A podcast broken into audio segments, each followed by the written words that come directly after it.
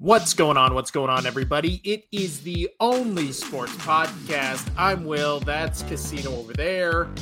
Uh, we are the only sports podcast, also the least biased sports podcast that's ever existed. Of all I am time. wearing my I am wearing my Jimmy Butler Heat jersey. Casino is wearing his Golden Knights jersey. I can't see the number. Hell yeah. What player is that?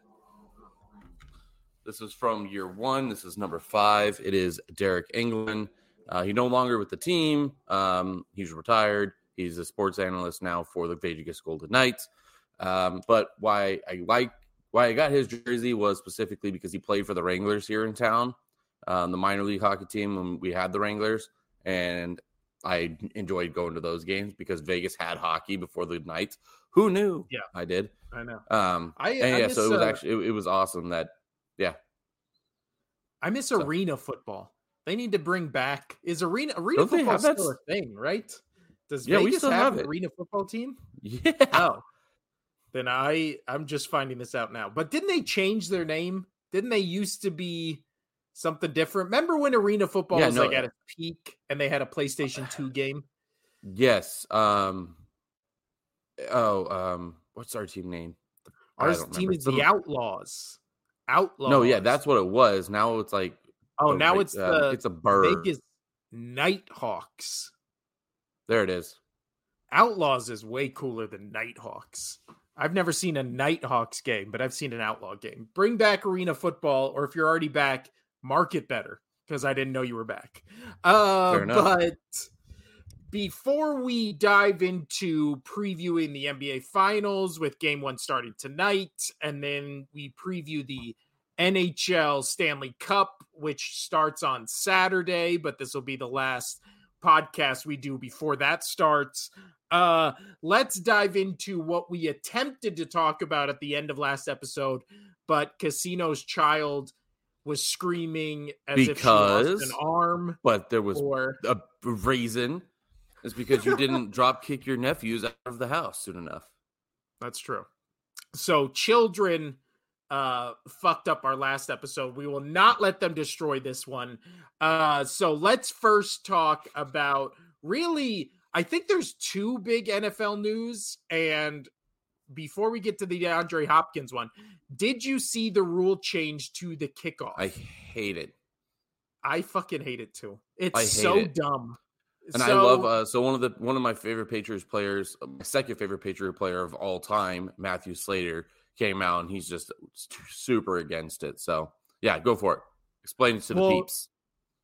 Well, the rule, if I remember correctly, I probably should have wrote this down, but it's that on a kickoff, you can take a fair catch anywhere in the between the end zone or obviously in the end zone and the 25 yard line and no matter where you take it it gets spotted at the 25 yard line is that correct I believe so. That's how I interpreted it.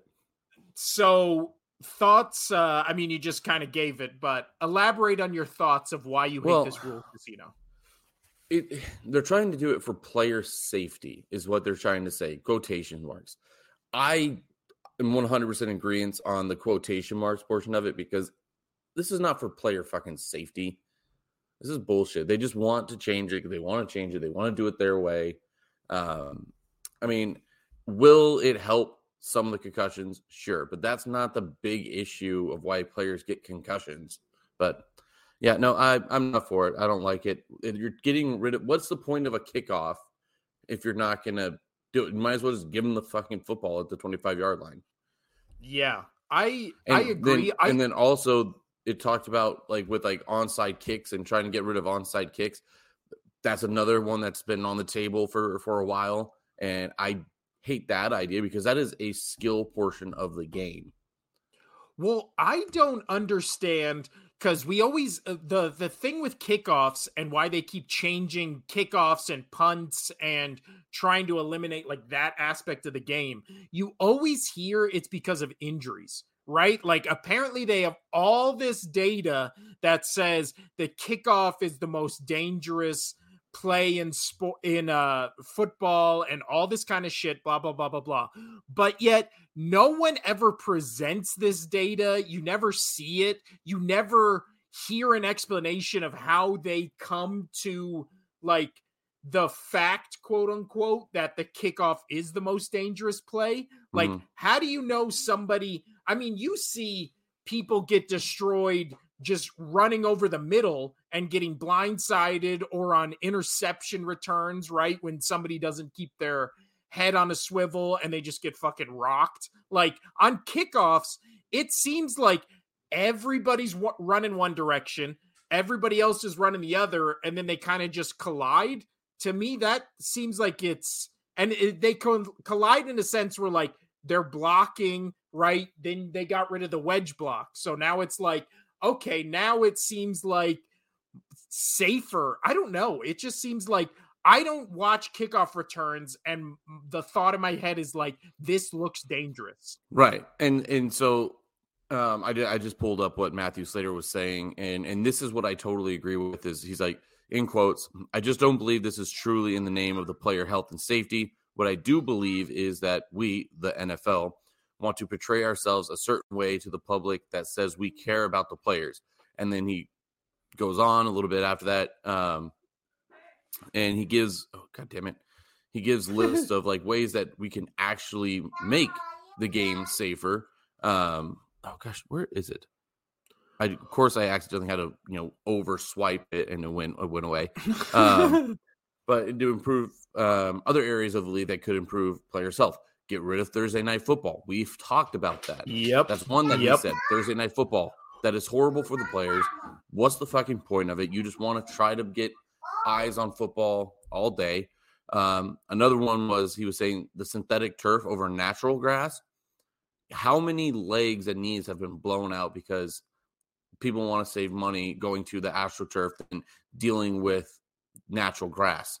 And yeah, I I fully back that one. I am sick and tired, especially here in Vegas. Like it's yay, we are changing all of I mean, we're we're in a drought here in Vegas, but yay, we're changing all the high school football to uh, turf and instead of uh, natural grass. Okay, cool. That saves you m- money, but that's not player safety. How many knees oh, yeah. have been blown out on turf? I had a regular in last night, and when he was playing back in in high school, um, not too long ago, about my age, and he talked about that he blew out his knee because he was playing on damn turf. Yeah, and a lot of players got hurt. And then the last thing he said, and this was a great one, is the healthcare and disability benefits need to be better for for players, but that costs money. Well, yeah, and the NFL doesn't want to do any of that. So, and he and I I love that all that statement and when not, but that takes away where my uh, one of my big points is it takes away a skill portion of the game. He goes on to talk about that he wouldn't have a career, a 20 year career yep. with the Patriots, pretty much. I don't remember how long it is. It's long as shit. Um, he wouldn't have a career because he is special teams. He he is the best special teams player almost to ever play the game, in my opinion. The he's almost in the Pro Bowl every year for special teams. Uh, he's an absolute beast on it. Um, and yeah, he's like, I wouldn't have a career if it wasn't for this play. So now we're getting rid of it. I'm glad that I got in when I did, pretty much. Well, yeah. And you quoting him, and I think just uh, what you said in general has kind of been the consensus where the NFL always tries to make these rule changes in the under the umbrella of player safety right? Like that's always, always just the go to line. And it's like that thing where it's if anybody argues against it, then the NFL can just throw up their hands and be like, oh, so you're against player safety? And then it's just like, no, we're saying you don't give a shit about player safety until it loses you money or until it doesn't mm. affect your money, I should say. Right. Yeah, so, yeah. fucking with the kickoff and changing the kickoff, you can just pat yourself on the back and be like, we helped players. And then you really didn't, but then you also didn't lose money. But it's just one of those things that you can, if this was a video game, you could advertise on the back of the box to get people to like buy it, right? Like, oh, new and improved kickoffs that like protect players. And everybody's like, that sounds good. Like, I support that. And then you look into it and you're just like, how does this do any of that? And then, like you said, we well, first doing... off, it's a video game. well, they're doing uh uh they're changing turfs. Every player you've ever heard has never been in favor of astroturf and they say it's like you're playing and tackling each other on fucking concrete as opposed to just natural grass. Then there's Thursday night football which we've done a billion rants about on this show. It's a pointless fucking thing. Usually the games suck. The players fucking hate it. They, but Amazon now needs a game on Thursdays because they paid the NFL a half a billion dollars. So that's the only reason it's there. And then the other thing uh, we forgot to mention is they literally just added another game. So you can't be like, oh, this is for player safety, this is for player safety. But in this dangerous game of football, we're just going to keep making you play it longer and longer, even though every season there's just entire teams, sometimes entire divisions where it's like, this one is irrelevant because everybody on those teams that people like or watch is gets injured, right? And right. Segue Casino a player everybody likes to watch who has been injury prone in the past is DeAndre Hopkins, who was, I think, within since not our last episode, we were going to talk about our last episode, but tried to. Uh, yeah, we tried to, we couldn't, so we thought we'd mention it here. Uh, he was released by the Arizona Cardinals, who look like they're just going full fucking tank mode. Like they oh, have, oh, yeah. they have getting fucking, rid of everything. Yeah, and they have fucking Murr from Impractical Jokers as their fucking coach because uh, he was uh, the the greatest trick he fucking played was telling people he could coach defense, and then he we saw what happened in the fucking Super Bowl. I don't That's think really I was funny. A, when we were talking about the Super Bowl. I don't think I was mean enough to him. Uh, he's a fucking Probably dipshit. Not. He looks like a fucking dipshit.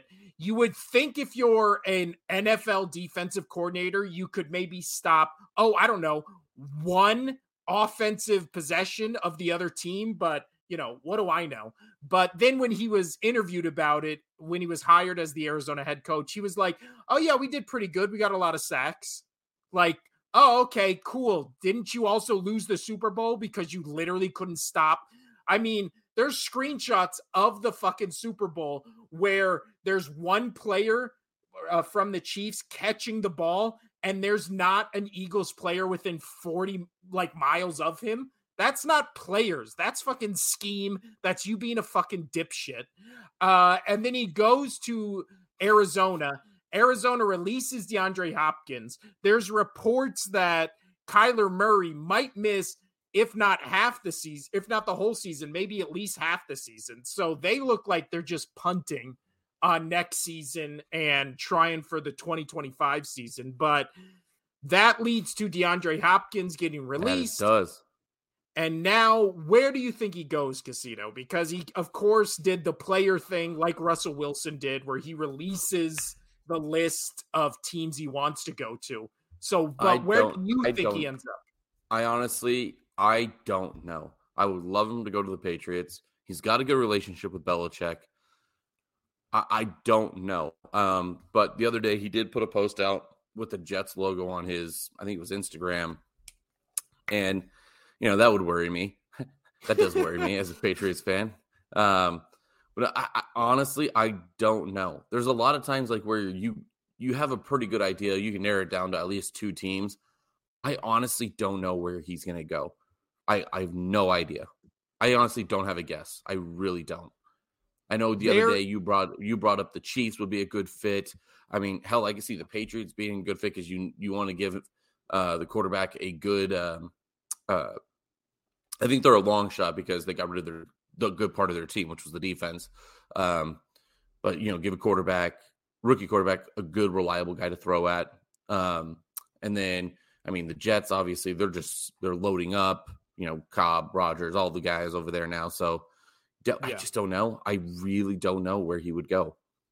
So the list, I believe it included just teams with like really good quarterbacks. So it was literally just like Chiefs, Bills, uh, Eagles. I think there was I can't remember. There was one other team in there, or with like an elite quarterback. It might have been the Jets, but in everybody, the betting odds are saying it makes the most sense. Of course, he goes to Kansas City, right? Like that makes that makes yeah. the most sense for him, right? Patrick Mahomes, undisputedly the best quarterback in the league. Andy Reid and Eric Bieniemy, the best offensive play callers. So why wouldn't he go there? But then it, on the Chiefs side, it's like, do the Chiefs really even need him? Do they no. need to pay big money to a wide receiver? No, no, but he with... might. But if he goes there, you could just pencil him as another Super Bowl champion.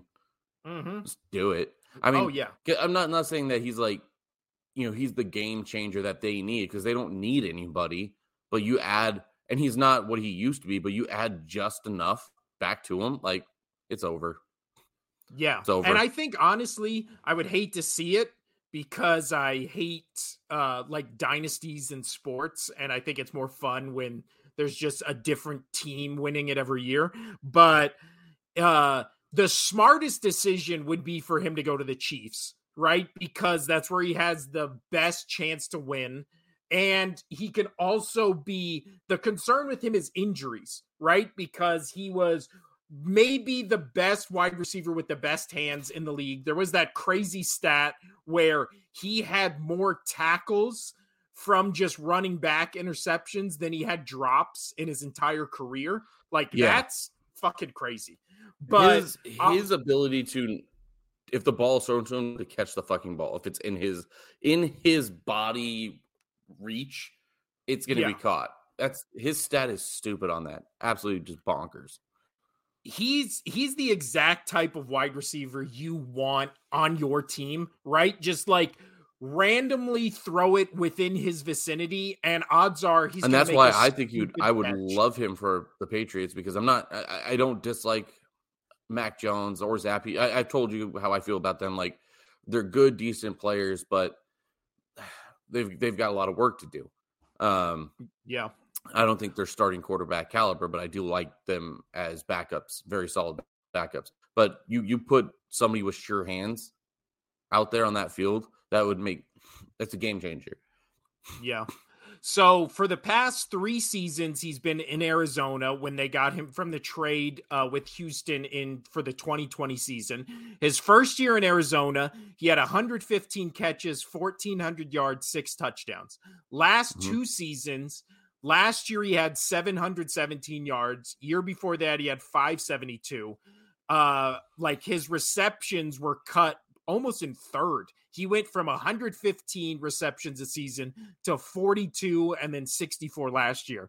So he's definitely not peak and it's kind of the Odell Beckham thing, which is people are remembering the player he used to be, and now the player he is now is just banged up because well, he's been in the league since 2013. So it's been 10 years. I mean, I, I, I still think the whole Odell Beckham thing is he was never as good as he oh, everybody oh, yeah. thought he was. So Hopkins it has and uh, is always better than Odell Beckham. I mean, he's been in the league for only 10 years and he already has 11,300 receiving yards. And you like, know, that's, that's crazy. It, crazy. I feel like he's been in the league so much longer.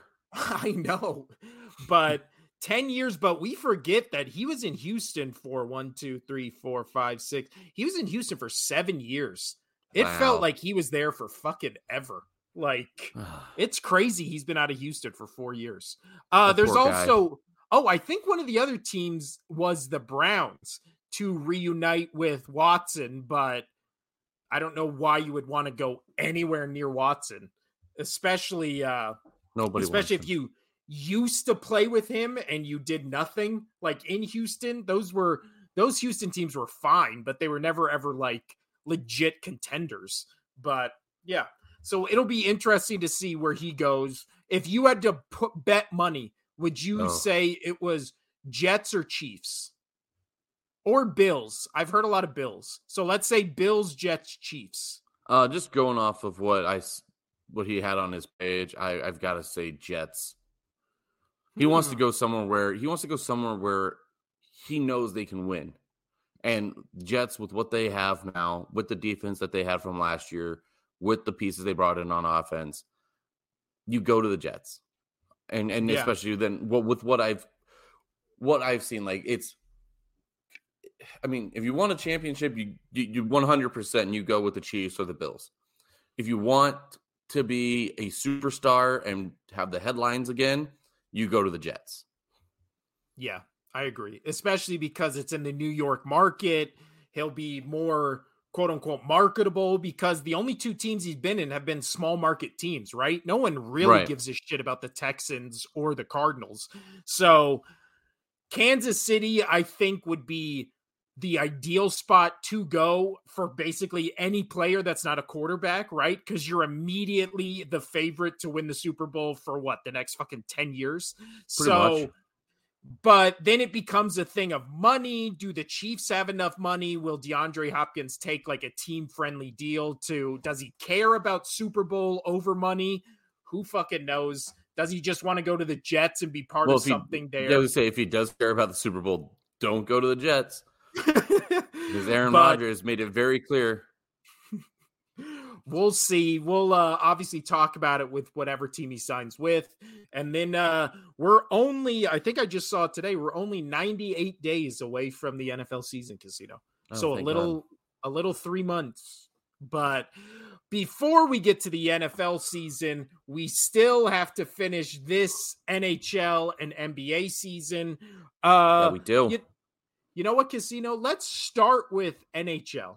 Ooh, I like Let's that. start with the Stanley Cup uh, because the NBA Finals are they start tonight. Game one, I will be watching. Uh, I will but be the too not. No, I will be watching. There's nothing else on.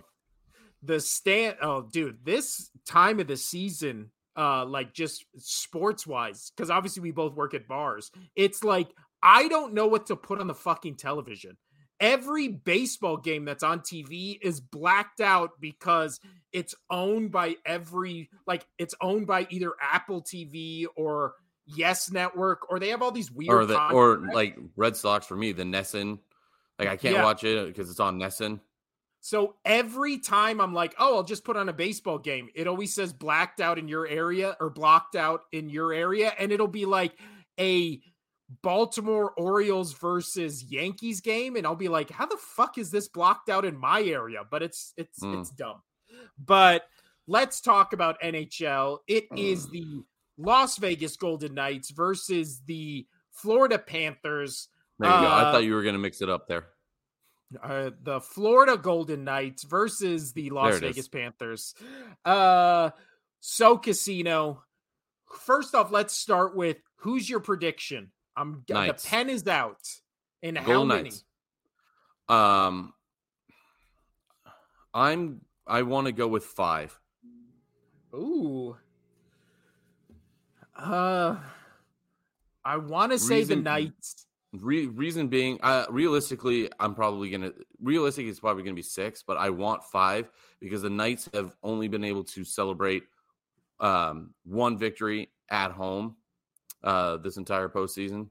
So Yeah. I want them to have victory, win the Stanley see- Cup on home ice. It, it needs to we- happen.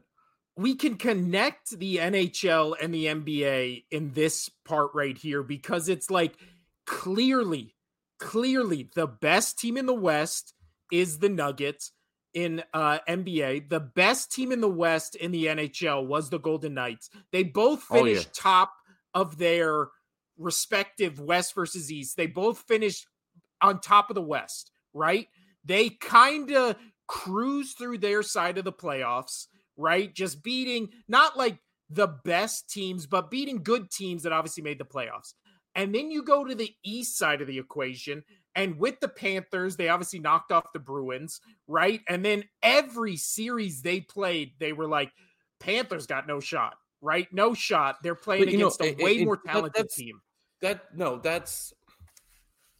I know I haven't really touched on all that much. Um, I just thought the teams in the East were a little bit better, but the Panthers, they're a good team. I mean, just the year before they won the President Trophy, and the year before that, like they're in the playoffs. Like they're a good team. They're a very good team. So, like people saying this is a Cinderella story. Well, it's like Cinder- uh, the Cinderella story where Cinderella is living already been living in the castle.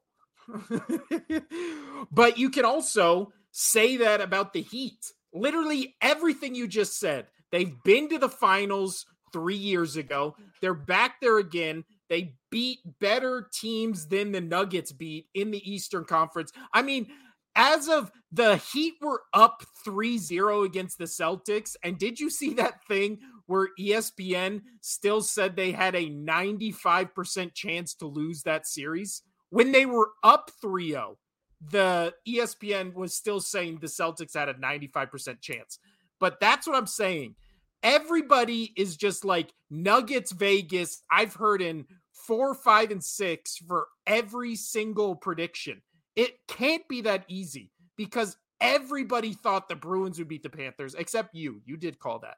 Uh everybody No, I thought, said I said the Bruins would lose in the next few rounds. I thought they would beat the Panthers.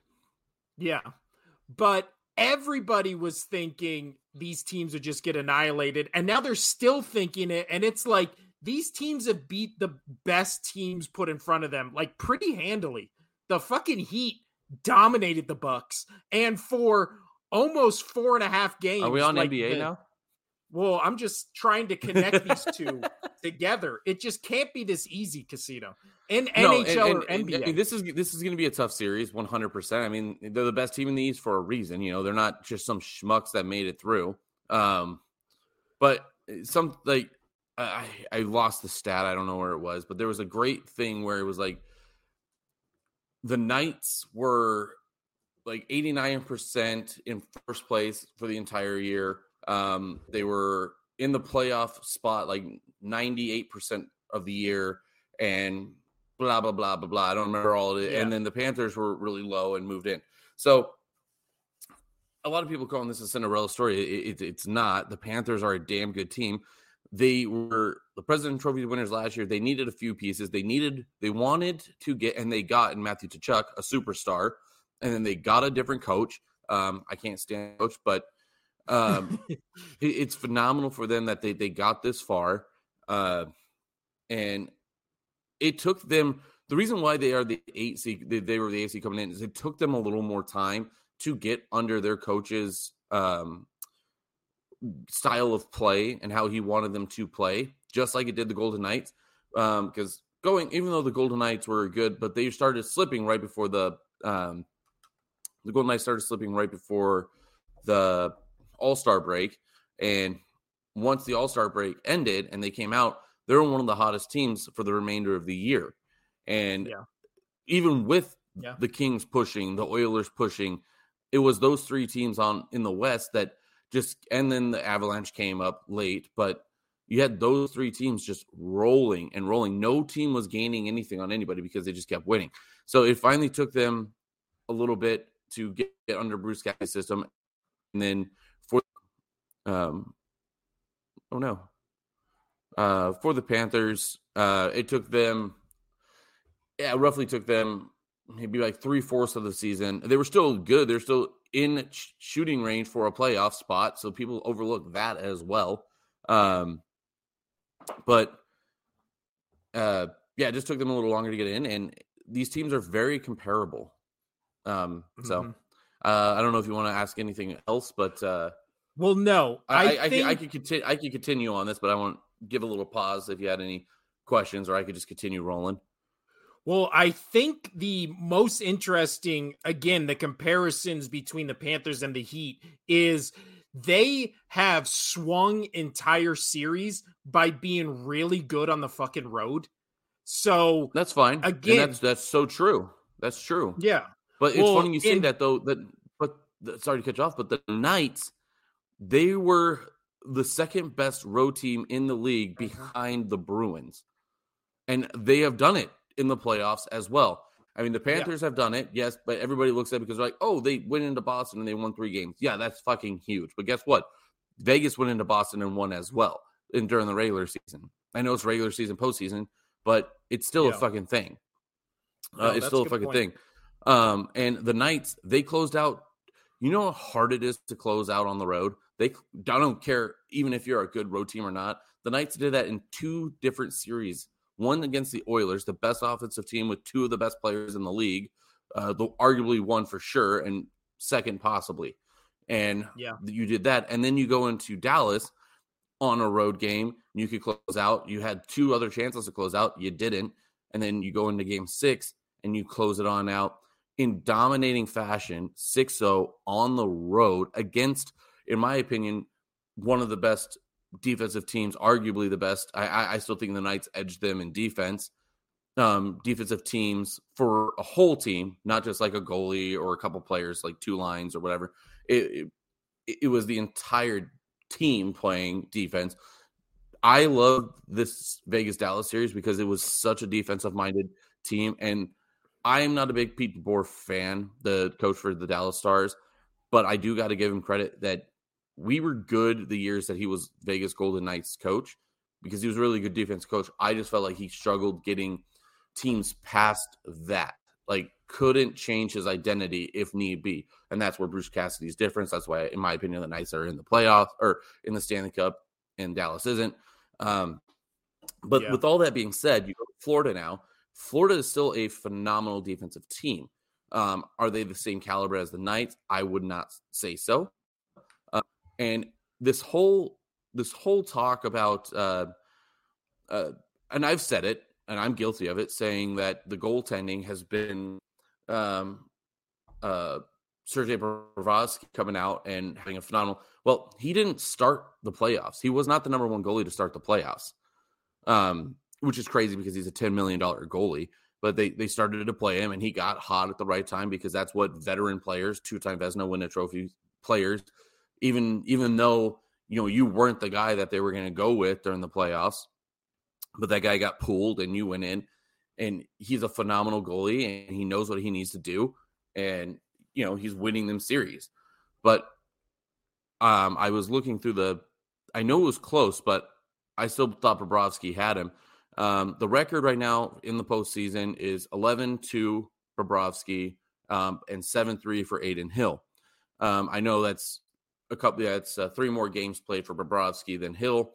However, still the save percentage, not by much. It's 0.935 mm-hmm. for Bobrovsky and 0.937 uh, save percentage for Adin Hill. Adin Hill actually is better than him.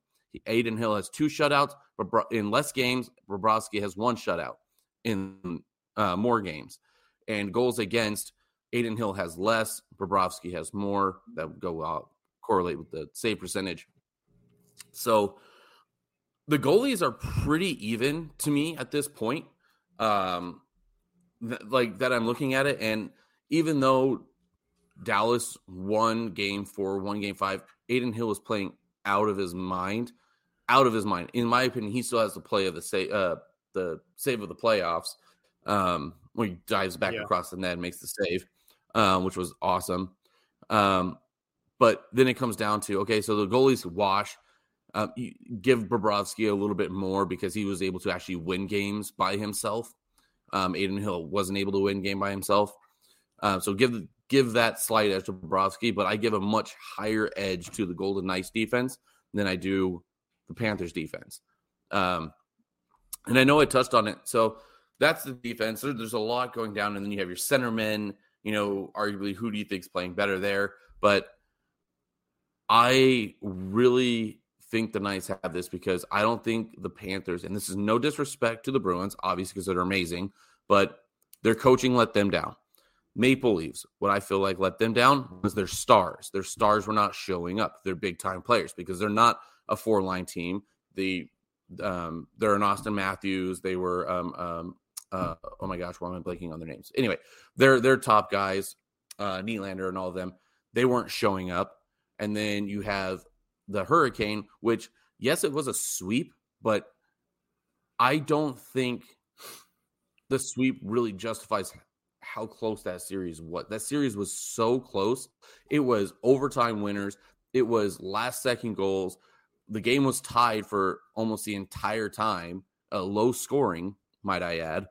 Mm-hmm. So going into the Golden Knights series, I just don't think they've played a defense like the Knights. I don't think they've played an offense like the Knights.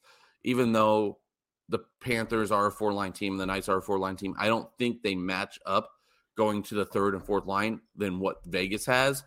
And yeah, I again, no disrespect to the Panthers, but the Bruins coach fucked up in the first series. The superstars did not show up. The main players that got them to the playoffs didn't show up for the Maple Leafs and what they did in the first series. And in the, last series, yes, it was a sweep, but it was much closer than than when you look at it and go, oh, Panthers won 4 0. It was such a very close game. The Knights are grinders, and I love their bounce back. There was only one time these playoffs where they did not answer a game after a loss. There was one time, yeah. and it was in the Dallas series, but then they came out in the third game and they on the road and won 6-0 in outstanding fashion. Um, and with that, like, like I said, the, the coaching was was phenomenal. Um, Bruce Cassidy was able to move some pieces around, go back to an old formation, and that they needed to do in the fourth line. And that fourth line absolutely smoked the team. So it's going to be a very physical series. Uh, Panthers are massive, giant beasts, and the Knights are the same way. So um, everybody thought the like the Oilers and the Knight series was very hard hitting. I don't think we've seen anything yet until this series. I think with both these teams being pretty four line ran teams, um, Knights for sure, Panthers pretty close to it, and they're all just big guys. I, I really think this is going to be a physical, physical series. Um, but again, uh, yeah, so I'm going with Knights, and a couple other big points on why I'm going with the Knights. Matthew Tkachuk is their best player. We've played the best player. We've played uh, against uh, oh my gosh, why am I blanking on his name? Connor McDavid, Connor McJesus, whatever you want to call him, and Leon Draisaitl. we we were able to stop them. The Vegas Golden Knights were able to stop the best player in hockey, and nothing against Matthew Tkachuk. He's a good player. I can't stand him, but he's a good player. He is not the caliber of a Connor McDavid. He is not the caliber of a Leon Draisaitl, in my opinion. Um, in most everybody's opinion with Connor McDavid, but Draisaitl I, I think is better. You can make an argument there, but he is their entire team. He has he leads their team in the postseason with points with 21, goals at nine, assists at 12. When he's not on the ice, this team isn't doing shit. They're not doing anything. He was the game winner for two of their games against the Hurricanes. So I just, I, yeah, I just don't see it. I just don't see it. So like, and then points wise, Jack Eichel, 18 points. Goals, William Karlsson. Assist, Jack Eichel. Plus and minus is Marcia. So they're well balanced. Such a well balanced team. I don't think the Panthers have any idea how fast this team is, how good this four line team is. Played them in the regular season, but, but there were some pieces saying this and that. I don't even remember which goalie that the Knights were playing because they had five different goalies this season. So I, I, just don't know. But um, that's my take. That was a long, long thing. I know you got to get out of here soon. We got to get to the NBA, but that's my take. No, no, I am that's very exactly jazz, what I want. Very jazzed. I'm very jazzed for this series. I'm excited. Are the Panthers going to be tough as hell? Yes, but I think they're underestimating how fast the Knights are, how hard hitting the Knights are, and their resilience. And the Panthers have good resilience. They've done very well. I mean, look what they did in the Boston series down 3 1, and then you win. You win two on the road. Like, come on. That's absolutely phenomenal. But I just, I like the coaching better. Nothing against Paul Maurice for the Florida. He's a good coach. He's got a punchable face. That's fine. But Bruce Cassidy is, I think, the best coach in the league. And I thought that when he was on the Bruins, even though the Bruins didn't win a cup, they got to game seven against the Blues, lost, all that. But they've made the playoffs every year. In my opinion, he is the best coach in hockey right now. And I was, as soon as we got him, and I, I think I may have told you, I know I've said it on this podcast before. When we got him, I was like, the Knights are going to win the cup. If not, it's going to be a disappointing season. In, if they don't win the cup, they're going to make the Stanley Cup Finals. Yeah, and well, on behold, they did. Here so, we are. Here we there's are. there's the hockey corner. That's on the ice with Casino. so the Florida Panthers and Golden Knights have played only 10 times uh, hmm. in mm. their history. Obviously, the Golden Knights are only a couple years old.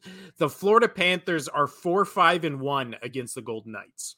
So, right. And you know what? But you got to take that into those Yeah, over with what you're saying with six, different that, that's over six Yeah. that's over six years and teams are Yeah. completely different like the knights they have maybe seven players i know six for sure from the original team but things have changed dramatically um, we've gone through three different coaches in six years um, and the panthers have made a lot of adjustments as well they're very similar their organizations have been very similar on how they've approached things they try to get better every year because you're close you're close and you're trying to get better every year and a lot of people thought the Vegas was done when they didn't make the playoffs last year. Well, when you have half your team, more than half of your starters injured for the majority of the season, you're not going to win the fucking season.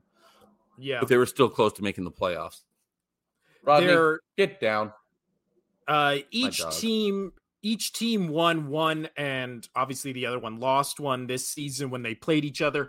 I will say the thing about the Golden Knights, I think that's been the most impressive this postseason is you talk about that 6-0 Dallas game, but I think the most impressive aspect of that was going into that game, the Stars had all the momentum.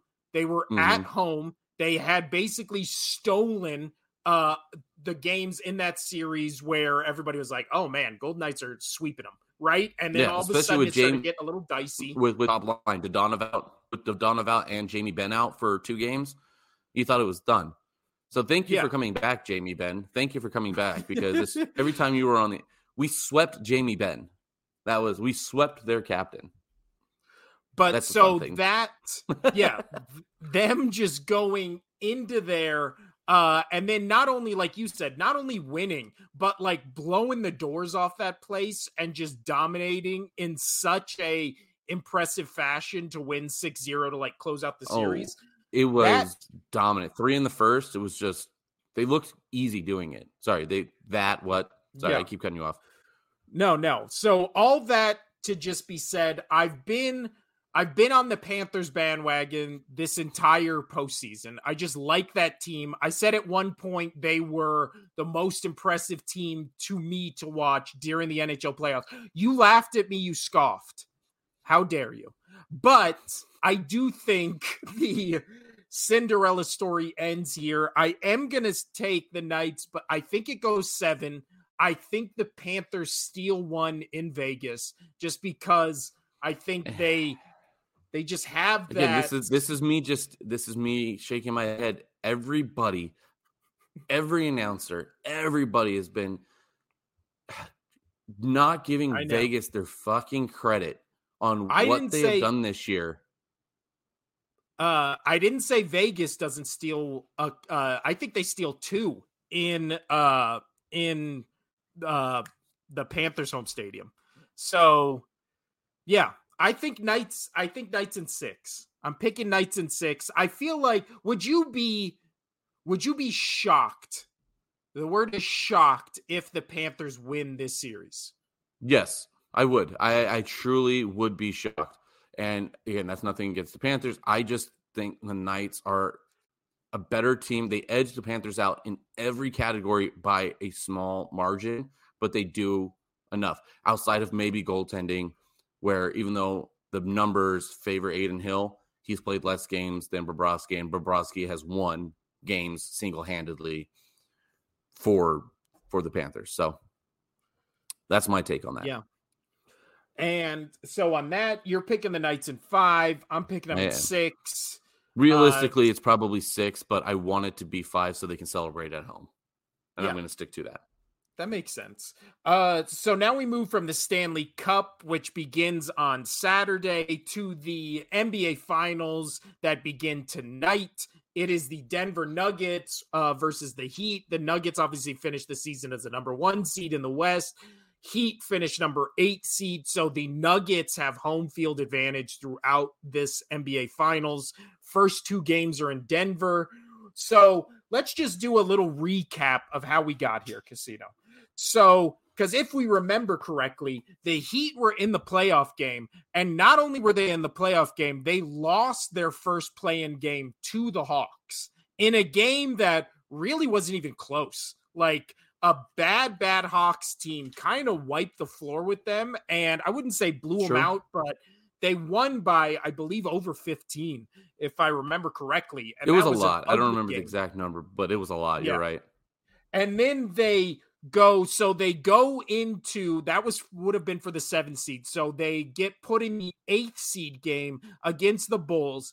They barely scrape by the bulls to get into the playoffs. And then obviously we have that first round matchup where it's the number one seed bucks. My pick a lot of people's pick as one of the only possible two teams from the east maybe three if you want to throw in sixers but let's be real.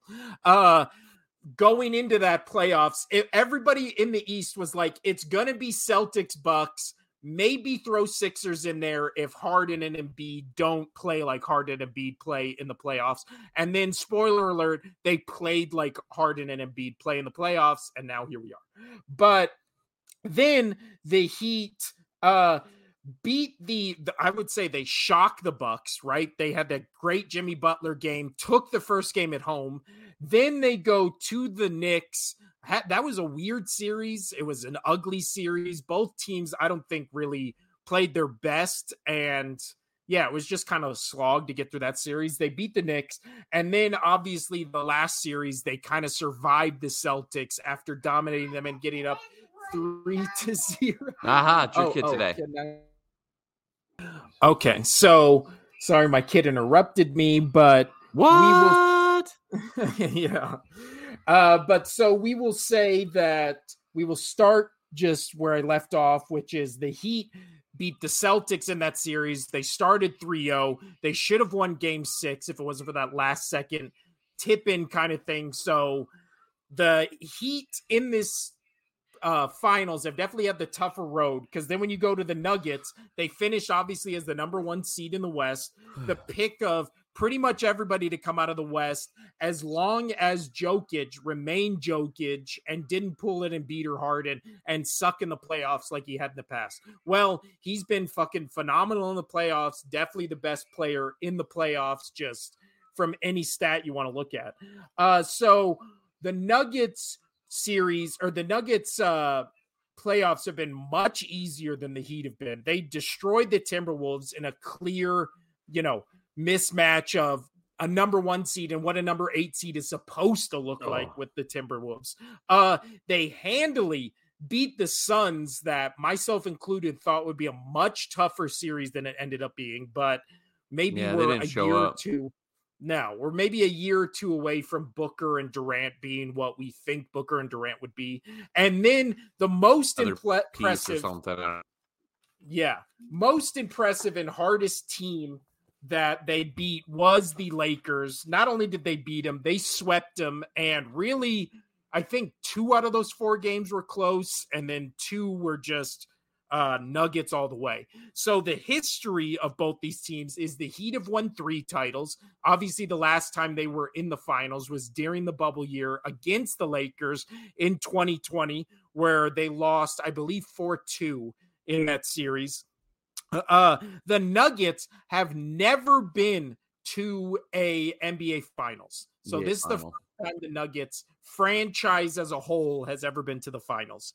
Uh, so the story going into this series is that the Nuggets are undefeated at home. They've only played, I believe it was they've only played six games at home because obviously their series have been much shorter than the fucking Heat series have been. So they are 6 and 0 at home. They uh, have protected home court advantage in every series they've played in almost dominating fashion. The Heat, however, on the road are 6 and 4 and they have in every series they played stolen home field advantage in or home court advantage, I should say, in the series they've been in. So we move to what I think will be my I put five keys to victory casino. Okay. And I'm kind of gonna only five. Only five.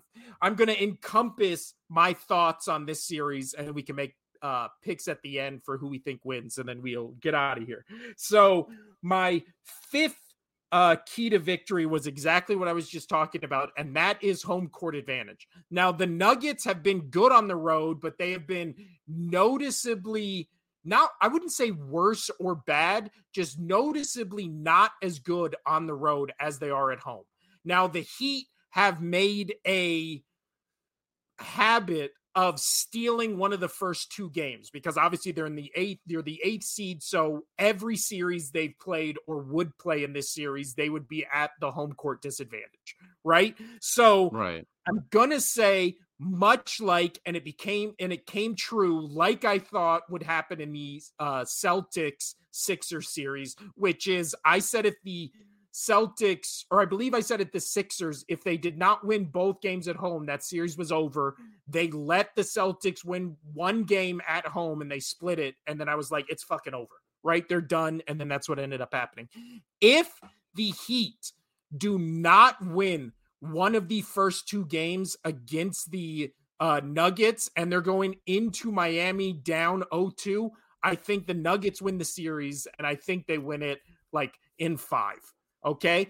If the Heat win one of the first two home games, I think the Heat potentially could win this in seven. Okay. So that's kind of where my mindset is at the moment. But uh number four is I put second point chances. And that means both these teams are very good perimeter shooters. During the regular season, the Heat were one of the five worst uh, perimeter shooting teams in the league. The playoffs started. They are now the best perimeter shooting team in the league. How that fucking happened, I have no idea. It's been they moved, they moved the three point forward. I don't know. Jimmy Butler, his points per game is up by almost 10 points during the playoffs. The Miami Heat now have Duncan Robinson. They have two people who, before this playoff postseason started, nobody knew who they were. Caleb Martin and Gabe Vincent just putting up monster numbers. Uh, amazing uh, shooting percentages during some of the biggest games, you know, that they'll probably ever play and just shining, right? Caleb Martin single handedly won game seven in Boston. Like, that's impressive for any player, let alone a guy they, they kind of just signed off the street, right? So, but the Heat and to a certain ex, uh, extent the Nuggets just less so than the Heat. They the Heat really not as bad as the Celtics because they live or die by the three. The Celtics and we saw what yeah, they when they're not going in. They fucking died. The Heat don't die as miserable a death as the Celtics, but definitely their game plan is get in space right? Get Jimmy Butler on one side of the court, get your perimeter shooters on the other, do the Golden State rapid pass thing to try to get good looks. And then you have three, four guys who can put up really good uh, and decent looking shots, even with somebody on them from three. Okay. And those four guys are the ones I just mentioned Butler, uh, Duncan Robinson, Vincent Martin. Okay. And then also Kyle Lowry. Uh, he makes, he misses more than he makes, but if he's got an open look, he'll take it, and odds are he'll make it. So the point being, it's going to be Adebayo and Jokic in the paint pretty much the entire time. And you're going against the triple double machine that is Jokic, but you're also going against the four time defensive player in Adebayo, who he's just a big body. He's got a lot of reach. If they can uh either sink their three pointers or miss it and get second point chances. That's how you a slow uh denver down and b you get another shot to go for a three or you just get put back and then it becomes you know you're taking shots but when you're not making them you're getting second chances at them. And with how good a three point shooting team miami's been all postseason the more chances you give them to shoot threes, like odds are they're going to make a lot more than they miss. This is not the Celtics where it's like one game they're a 70% three point shooter and the next game they're 14%. This is the Miami Heat where they're usually a 40 to 60% three point shooter and they never kind of really dip below that. So that's my that's my number 4. My number 3 it's Jamal Murray.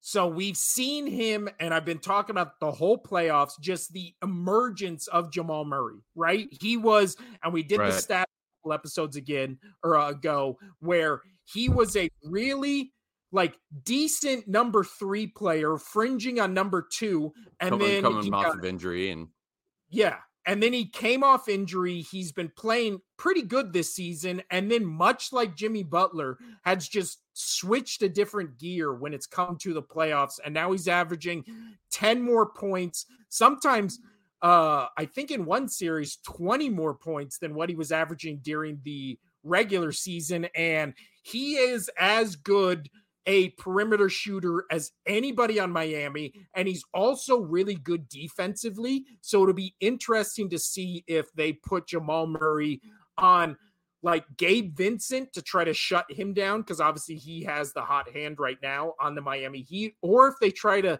keep him on Butler, they might even switch him to Adebayo. So then Jokic has a mismatch with somebody else.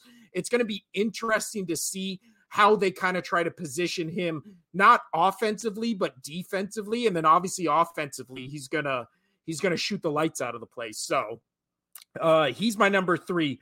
My number two is defense right? The uh in this uh regular season the the miami heat finished as the fifth best defense okay? So even though when they were having offensive troubles during the regular season they still were always and have consistently been one of the top five best defensive NBA teams in the league. Now, you are not going to be able, I don't care if you're the best defensive player ever, you're not going to be able to shut down Jokic, right? He's no, just he's that just talented. too much of an animal.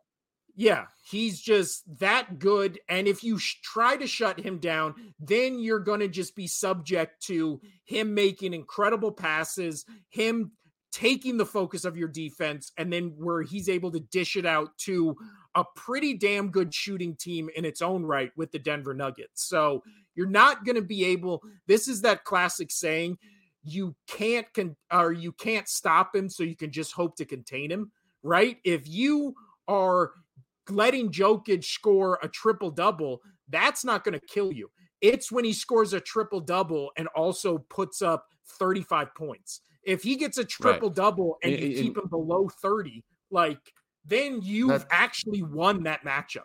right? That that's that was the same thing I felt like with um Karlsson stopping uh Connor McDavid in the Oilers series where you have the best player in the world and he's still scoring on you. He's still getting high chance looks, but he's not getting as many as he normally does. He's not scoring as many goals as he normally was.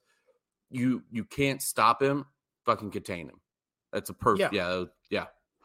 And so much like uh the the player you just mentioned, Jokic is the best player in this league and again, you can't stop him, but you can damn sure just hope he has not as much as he's getting, right? Where it's on the stat line, you'll be like, oh, those are really good numbers. But then when you're watching the game, you're like, man, they're they, he's they getting rebounds, he's getting assists. Yeah, but it's a fucking battle.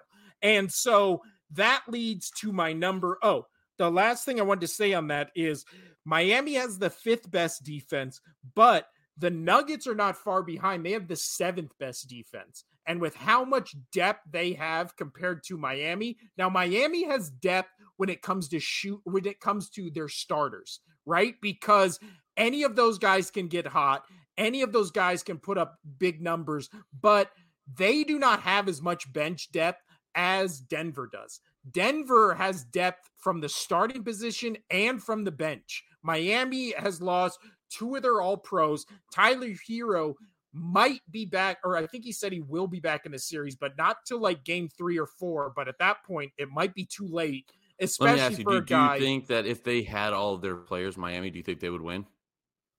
Uh, I think it is the weird thing where Tyler Herro's their second best player, and they're a better team without him. So it's that weird, like you know, like that thing that happens in sports where it's like, oh, like it happens with the Grizzlies all the time when Morant's not in, where it's like the Grizzlies are actually a better team when Morant's not there and they score more and their record's better. But then when Morant comes back, you're like, he's their best player. It's right. like that weird thing Where just giving you a heads up, it has reached the time for you, sir. I know. I got uh I got like five more minutes and then yeah. Uh but when it I think honestly the move with Herro is he's going to be coming off the bench and they I think Spoelstra. I didn't even put coaches on this uh discussion because we talked about last time where I think the coaches yeah. are pretty evenly pretty matched. similar. Yeah, but I think Spoelstra will put Herro in the starting lineup when he comes back. If I was coaching, and again, I don't know more than Spoelstra, so this might be a stupid take, and I'm fully okay with that.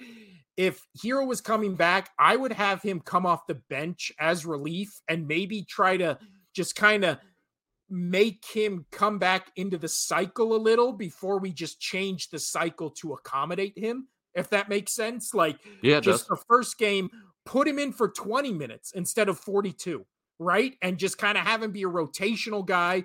And then if he's got his shooting back, maybe keep him in longer. And then the second game, put him in the rotation. But when he's ready to come back, they're just going to put him right back in the rotation. Probably pull Duncan Robinson, who has been really good in this playoffs. And I think it might mess up the mojo, but who knows? Herro is a 20 per, or 20 point per game player. So they probably are going to need him and they'll rush him back in. I just don't think it'll work. My number one key to victory in this game, Casino, is uh, a matchup we I briefly talked about earlier, which is Adebayo versus Joker. Right, the big men that are going to be on each other now. Joker and Adebayo, I think I wrote it down. They I think they've played 11 games against each other. In those games, Joker has averaged 22 points, 11 rebounds, six assists. If Adebayo is able to contain Joker to that average, where Joker, I'll even give him uh because he's become a better passer since the last time these guys have played, right? So I'll even give him uh 11 assists. Okay, so he okay. contains Joker to 22 points, 11 rebounds, 11 assists. The Heat win this series.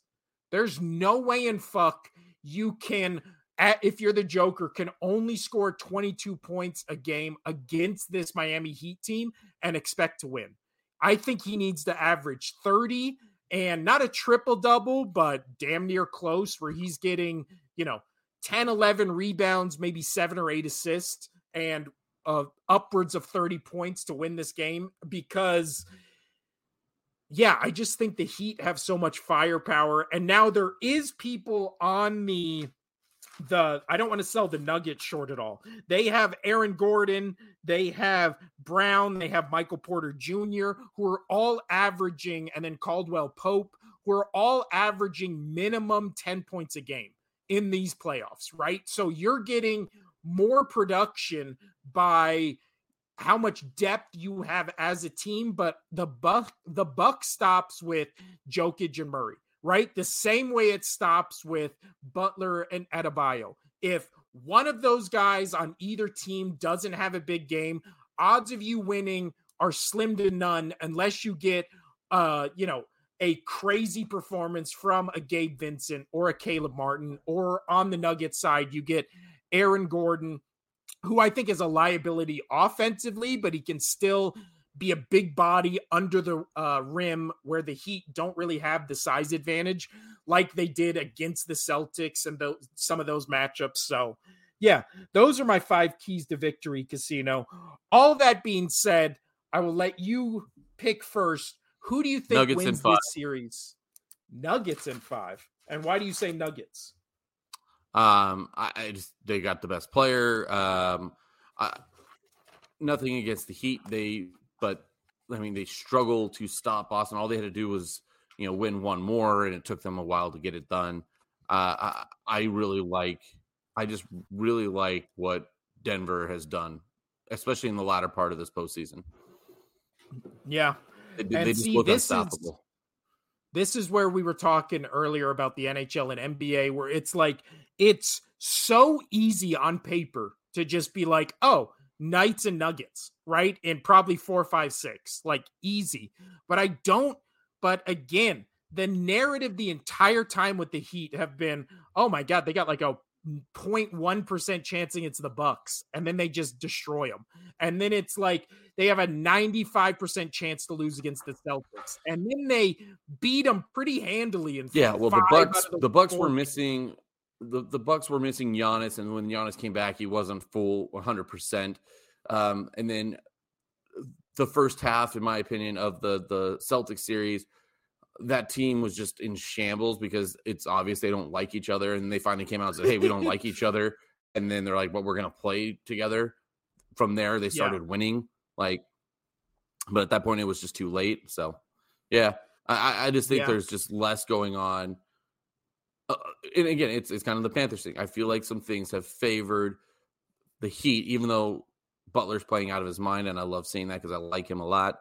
Um yeah, it's just I think it's just yeah. a little little too short, and they finally are going to reach their match, and that's where I think like with the Knights and with the Nuggets, that's why I'm picking them, and that's not because I'm trying to be the oh they got the best player. Obviously, the Knights don't have the best player, and the best player in the series is going to be Matthew Tkachuk for sure.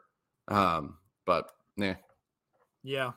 So my pick is obviously I love. I'm a Sixers fan. I've always loved Jimmy Butler uh, even before he was on the Sixers. And then I was elated when he came to the Sixers and sad when he left. So I've always rooted for Jimmy Butler. I've never, I hate the Celtics. I've never hated the Heat. I like everything they do and stand I, for. Uh, and yeah. I've, I've only ever hated the Heat when it was when LeBron was on their team. Yeah. Because I'm not, I'm not was, LeBron. And so, so, and as soon as LeBron left, I'm like, all right, let's go Heat. Like, I'm, I'm cool with that. Let's, let's, let's go. Yeah, I hated that super team, but then when it was uh, even when it was like Dwyane Wade and Shaquille O'Neal, those were fun teams. Like, yeah, the Heat yeah, have always been I'm a fun team. Uh, so I what I uh my rooting preference would be I would love to see Jimmy Butler win this title because I I would also love to see Joker win a title, but I think there will be more opportunities down the road for Joker. I don't know Butler. how many opportunity more opportunities like this Jimmy Butler is going to have. So I I am rooting for him to win this one, but I'd be happy for either team because I think both teams right. and organizations are good with players Thank and you. stuff like that. So I'm picking the Nuggets in five. I think the Heat get one in. I think the Heat get one. But again, the caveat to all this is if the Heat win one of the first two games, then I think it's going to be Heat in seven. But my official pick is Nuggets in five. I I just think they're the better team. They're well rounded. They've had the week rest, and yeah, I just don't. Think... I, I, think the week. I think the nine days is going to hurt the Panthers mm. Because they were ah. such a they were on a team that was such on the roll, and they were yeah. riding momentum, riding momentum, and then now you have to sit. Well, both these series are going to be much different if what is it? The Panthers win game one and Heat win game one. Then it's going to be oh. like, oh shit, are we in? Then, for... then, yeah, I, then I, I, I'd agree. But I mean, hey, the Knights, the Knights beat. uh They did the reverse sweep on the Jets, so you never know. There you go. So that has been the Only Sports Podcast. We'll be back here Tuesday and next Thursday to talk about all that's transpired in the world of sports. We'll recap the Stanley Cup games and the uh, NBA Finals games we've missed from now till Tuesday. I believe both will have we'll have two games to talk about in both. Correct? Yeah, correct. So yeah, we'll see you Tuesday I'm Will. That's Casino. Anything that's to me. add before we get out of here, Casino?